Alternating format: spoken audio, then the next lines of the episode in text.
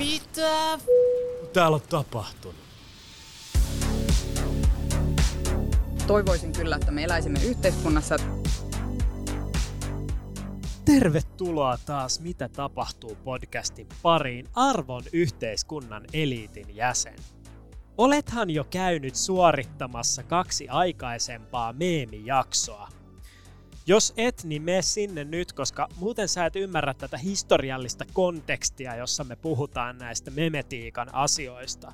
Kato, nämä akateemiset instituutiot toimii sillä tavalla, että sun pitää käydä kronologisessa järjestyksessä näitä kursseja, jotta muodostuu sellainen oikeanlainen, oikeaoppinen kokonaiskuva siitä, että mistä me tässä oikein puhutaan.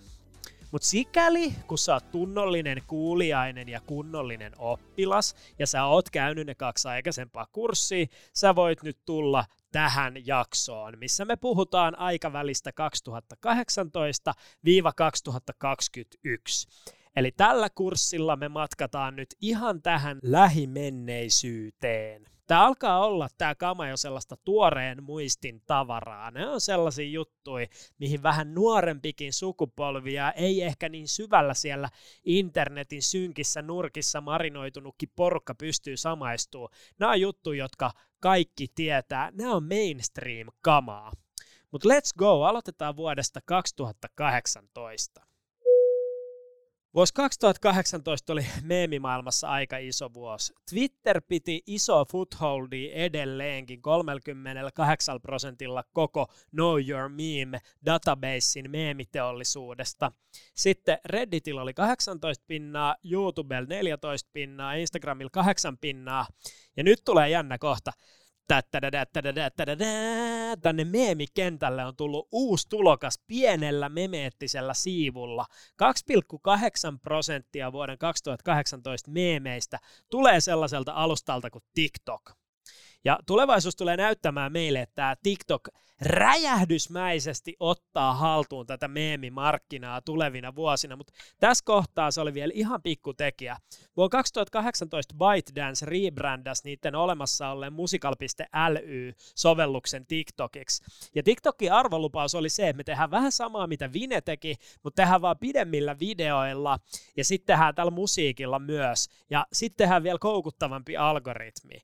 Ja tämä oli tällainen niinku täydellinen cocktail maailman vallotus tarkoitusta varten. Se hyödynsi just sitä silloin olemassa ollutta mobiilipuhelinteknologiaa. Kamerat alkoi olla aika hyviä, puhelinten muistit alkoi olla aika isoja. Ne alkoi olla täydellisiä tällaisia tuotantolaitoksia erilaisille kotona kuvatuille lyhytvideoille.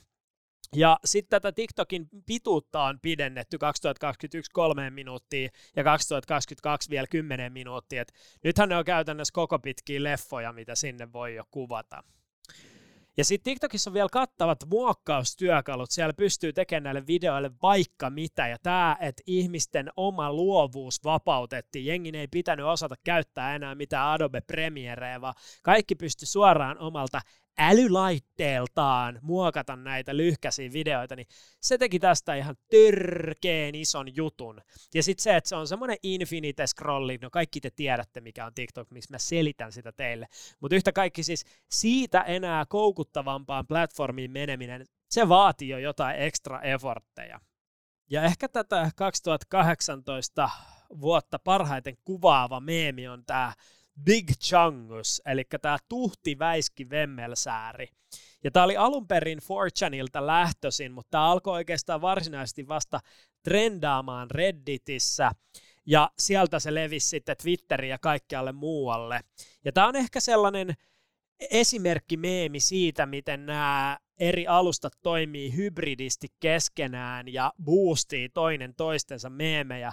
Että se lähti Fortunilaisesta vihertekstistä, levisi sieltä Redditin R kautta Comedy Heavenille ja sitten levisi sieltä Twitteriin. Eli välillä se alkuperäinen kipinä lähtee jostain ja sitten se eskaloituu ja eskaloituu. Ja tämä herättää meille se suuren kysymyksen siitä, että missä joku meemi varsinaisesti syntyy. Syntyykö se silloin, kun se ensimmäinen hauska 4chan-postaus sillä kuvalla tehdään, vai onko se syntynyt vasta sitten, kun se on popularisoitu laajalle, valtavalle yleisölle esimerkiksi Twitterissä? Mutta joo, nyt kun me ollaan audioformaatissa, niin mun on vaikea kuvailla, että mitä kaikki Big Chungus-iteraatioita on tehty. Mutta jos sä nyt heität Google-kuvahakuun Big Kungus, niin sä kyllä näet kaikenlaisia hauskoja kuvia, missä on lihava väiski vemmelsääri. Suomalaisella meemikentällä tapahtui myös hyvin paljon vuonna 2018. Surullinen tapahtuma tapahtui 28. maaliskuuta, kun akuankka.fi lopetti toimintansa. Ja tämä akuankka.fi-foorumi oli ihan tämmöinen normaali keskustelupalsta, jossa liikkui pääasiassa alle 15-vuotiaita keskustelemassa lähes kaikesta maa ja taivaan väliltä, vähän samalla tavalla kuin ylilaudalla. Ja joidenkin mielestä nämä 12-vuotiaiden huonosti kirjoitetut ja tietämättömät viestit oli todella huvittavia ja niistä otettiin paljon kuvakaappauksia. Ja sitä kautta tämä akuankka.fi oli tällainen niin kuin yleinen sivusto, minne jengi meni viihdyttämään itsensä lukemaan näitä junnujen keskusteluja eri aiheista. Mun mielestä oli tosi solid sivusto ja mua vähän harmittaa, että sitä ei ole olemassa enää. Sitten me tullaan vuoteen 2019 ja 2019 me eletään peak Twitteriä eli Twitterin huippukautta. 40 pinnaa tämän meemi-databasein meemeistä tuli silloin Twitteristä, käsittämätön määrä. Redditistä tuli 14 pinnaa, TikTokista 12 pinnaa, YouTubesta 11 pinnaa ja Instagramista 9 pinnaa. Ja vuonna 2019 nämä meemikentän entiset valtiaat, Tumblr ja 4chan alkaa painua historiaan ja unholaan. Ne pitää enää ihan pienen pientä parin prosentin slicea tästä koko meemikartastosta. Ja Tumblrin vajoamiseen saattoi osittain johtaa se päätös kieltää pornografia Tumblrissa, mikä vähän huomattavasti käyttäjiä, ja sitten taas 4chanin osalta se saattoi olla moderointikäytännöt ja ehkä se vähän ongelmalliseksi öitynyt alt-rightistuminen, joka joka tota, liitettiin 4chaniin. Mutta nämä on vähän tällaisia niin kuin Rooman valtakunnan romahtaminen, että yksittäistä selkeää syytä ei välttämättä tulla löytämään koskaan, ja näistä tullaan ikuisesti väittelemään, että mitä olisi pitänyt tehdä eri tavalla ilman, että nämä plattikset olisi romahtanut. Historiassa tapahtuu säännöllisesti tällaisia imperiumin romahtamisia, ja kukaan kuningas ei hallitse ikuisesti mutta moni tämmöinen 2010-luvun alkupuoliskolla paljon meemeily henkilö saattaa ehkä edelleen elää siinä käsityksessä, että tällaiset ylilaudet ja fortuneit olisi vieläkin jonkunlaisia internetkulttuurin kehtoja, mutta niin ainakaan tuossa meemituotannollisessa outputissa ne ei enää sitä ole. Ajat on muuttunut, ihmiset on löytänyt uusille alustoille ja tämä vaatii nyt sopeutumista. Joillekin tämä sopeutuminen ja transitio on hankalaa, varsinkin jos on aikaisemmin identifioitunut sellaiseksi erittäin hyvin meemejä tuntevaksi meemikonossööriksi, joka tietää aina kaikki jutut ennen muita ja pitää kaikki normojuttuja ihan spedeinä. Nyt tämä uusi sukupolvi ja uudet alustat on muuttanut nämä vanhat lainalaisuudet ihan kokonaan. Mutta joo, sitten kun tullaan tähän niin kuin 2019 vuotta ehkä kuvaavimpaan meemiin, niin se on tämä Woman Yelling at a Cat. Ja tämä koostuu siis kahdesta kuvasta. Tämä Twitteristä lähtöisin oleva meemi. toinen näistä kuvista on Taylor Armstrong, joka on screenshotti The Real Housewives of Beverly Hillsin vuoden 2011 jaksosta. Ja sitten toinen kuva tässä on tällainen Smudge-niminen kissa, joka on alkanut leviämään Tumblrissa vuonna 2018. Ja tämä on tällainen reaktiomeemi, jossa tämä kissa reagoi tämän naisen johonkin sanomiseen tai tekemiseen. Ja tässä on ideana se, että tämä kuva itsessään ei ole mitenkään hauska, vaan se konteksti, mitä sen päälle kirjoitetaan. Tämä on todella Twitter-mäinen meemi, tässä on paljon Twitteriyttä, mutta tämä toimii myös muillakin alustoilla silleen, että siinä on screenshotattuna se Twitter-captioni, tai sitten siinä on sen alustan oma captioni siinä päällä, mutta joka tapauksessa tässä meemissä ideana on nimenomaan se, että se käyttäjä itse luo tälle sen kontekstin, mitä tässä tapahtuu. Ja tämä on tällainen tietynlainen niin kuin, reaktion välittämisen työkalu. Ja tämä on osa sitä kehityskulkua, että käyttäjät itse osallistuvat jatkuvasti tämän kulttuurin ja näiden vitsien luomiseen. Ja tämä parivaljakko on sellainen, että tästä on todella helppo veistellä joku oma tulkinta. No mitä tapahtui suomalaisella meemikentällä vuonna 2019, niin 21. tammikuuta hyvin valitettavasti kuoli tämä Atte Toikka, Mikidi Maski nimellä kulkenut räppäri, jonka lapsuuskuvasta oli tehty tämä alkuperäinen Jonne-kuva. Ja tämä Jonne-meemi on levinnyt siis ihan niin kuin yleissanastoon, mutta se on alkanut hyvin pitkälti tästä suomalaisesta lautakulttuurista. Tämä Jonnen neuvo-meemi on ihan tällainen niin kuin todella klassinen 2000-luvun alkupuolen meemi. Tämä Jonne Neuvo on erityisen tunnettu suomalainen kuva makro, jossa Jonne neuvoo ja opastaa. Jonne Neuvo levisi nopeasti lautakulttuurin ulkopuolelle popularisoiden Jonne-käsitteen myös niin sanottujen normojen keskuudessa. Useat Jonne-sivustot, kuten Naurunappula ja Riemurasia, ovatkin täynnä Jonne Neuvo-kuvia. Jonne Neuvo on myös Kimmo KM ohella ainoa suomalainen meemi, joka on koskaan yltänyt Meme Generatorissa vähintään demigod-tasolle. Uusi Uusia Jonne neuvokuvia voi luoda vaikkapa meme-generaattorissa tai Facebook-sovelluksessa. Eli tämä Jonne-käsite tuli tästä Jonne-neuvo-meemistä, ja nyt tämä Jonne on ihan historiaa jo, ja sille on näitä uusia iteraatioita, kuten veetit ja, ja erilaiset uudemmat nimitykset. Sitten kun me tullaan vuoteen 2020, niin Twitterin osuus meemimarkkinasta on pikkasen pienentynyt. Se on 37 pinnaa. Redditillä on 10 pinnaa, mutta mikä tässä on kaikkein mielenkiintoisin tässä vuodessa 2020? Tässä on tapahtunut historiallisesti kaikkein ylivoimaisesti suurin meemiloikka sillä TikTok on nostanut omaa markkinaosuuttaan meemimarkkinassa 13 prosenttia. Silloin 25 prosenttia meemimarkkinasta jo vuonna 2020 on aivan käsittämätön stellaarinen kasvu. Osittain tätä on varmasti vauhdittanut noin koronasulut ja se, että jengillä on ollut enemmän aikaa himassa tehdä erilaisia tanssivideoita ja porukkaa kaivannut loputtoman määrän uutta viihdettä, plus että se uusin älypuhelingeneraatio oli jo niin kuin todella kypsää käyttämään tällaista softaa kuin TikTok. Ja sitten tämä Zoomer-sukupolvi, joka on tullut tietoiseen ikään tässä vuonna 2020, niin he ovat sitten olleet tämän TikTok-alustan kulttuurisia moottoreita ja määrittäneet hyvin paljon sen diskurssin ja sen viestinnän tavat, joita täällä TikTokissa sovelletaan. Ja moni tämmöinen milleniaalisti, niin kuin me itsekin on 94 syntynyt, niin saattaa kokea itsensä aavistuksen ulkopuoliseksi tässä TikTok-kulttuurissa. Monia pelottaa tämä transitio, että eikö me ollakaan enää ne tyypit, jotka tietää, mitä tapahtuu. Eikö me ollakaan enää se sukupolvi, joka määrittelee noin ja boomereita ja näin päin pois. Ollaanko mekin nyt jotain niin kuin jälkeen jääneitä spedejä, joiden jutut ei enää kiinnosta ketään? Ja lyhyt vastaus tähän on se, että kyllä, me ollaan just niitä tässä TikTokissa tekee erittäin voimakkaan alusta just se, että nämä sisällöthän toimii kaikissa muissakin alustoissa, että noilla TikTokin vesileimoilla varustettuja sisältöjä tulee vastaan esim. Instagramissa ja Twitterissä ihan koko ajan, jopa LinkedInissäkin. Ja totta kai sitten kilpailijat, kuten Instagram on launchannut nämä omat Reels-ominaisuutensa, jotka kilpailevat tämän TikTokin kanssa, mutta käyttäjämäärät ei ole ollenkaan samanlaisia. Ja edelleen tuntuu vahvasti siltä, että tämä TikTokin footholdi on ainakin hetkeksi aikaa todellakin tullut jäädäkseen, ja sitä ei ihan millään niin yksinkertaisella kopiokikalla pelata pois pois tästä markkinasta. Mutta sitten jos mietitään tätä 2020 vuotta ehkä kaikkein kuvaavinta meemiä, niin se voisi olla tämä Coffin Dance, mikä on tällainen meemi, jossa on liitetty joku aikaisempi video, missä tapahtuu jotain ikävää, esimerkiksi joku vaikka kaatuu hyppyrissä laskettelusuksilla, ja sitten seuraavaksi on kuva tällaisista arkkua kantavista tyypeistä, jotka tanssii musiikin tahtiin.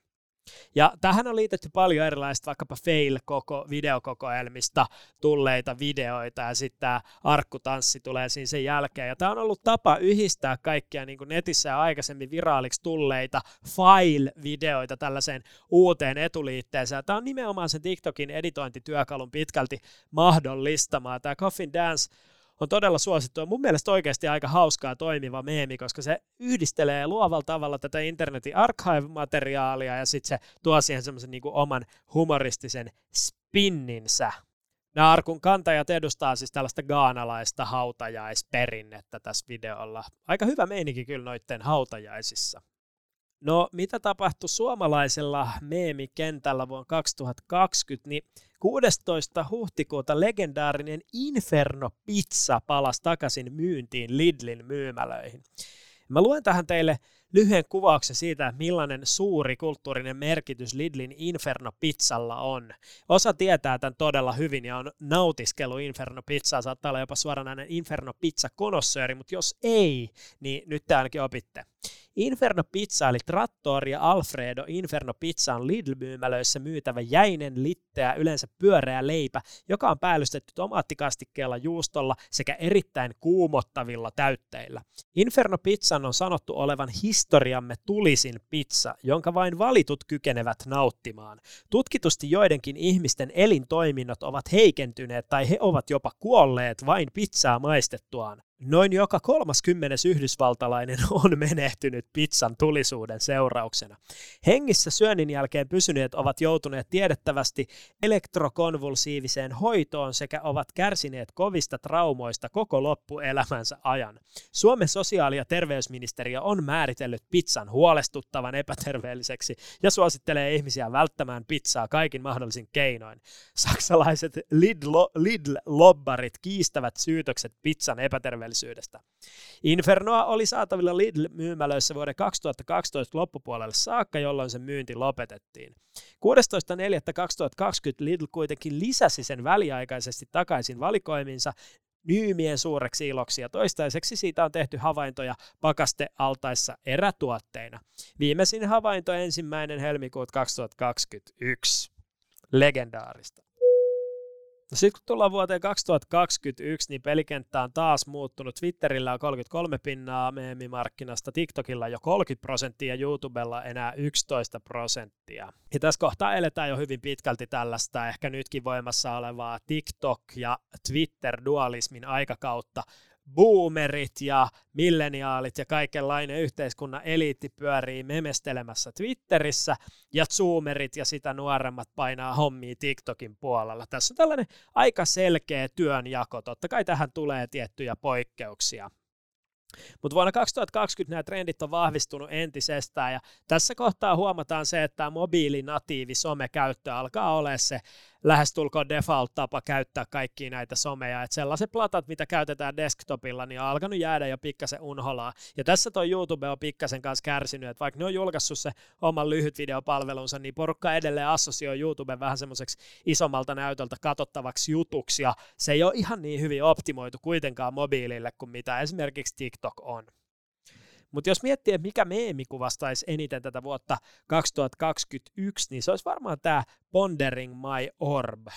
Tämä meemi ilmestyi Twitteriin lokakuussa 2021.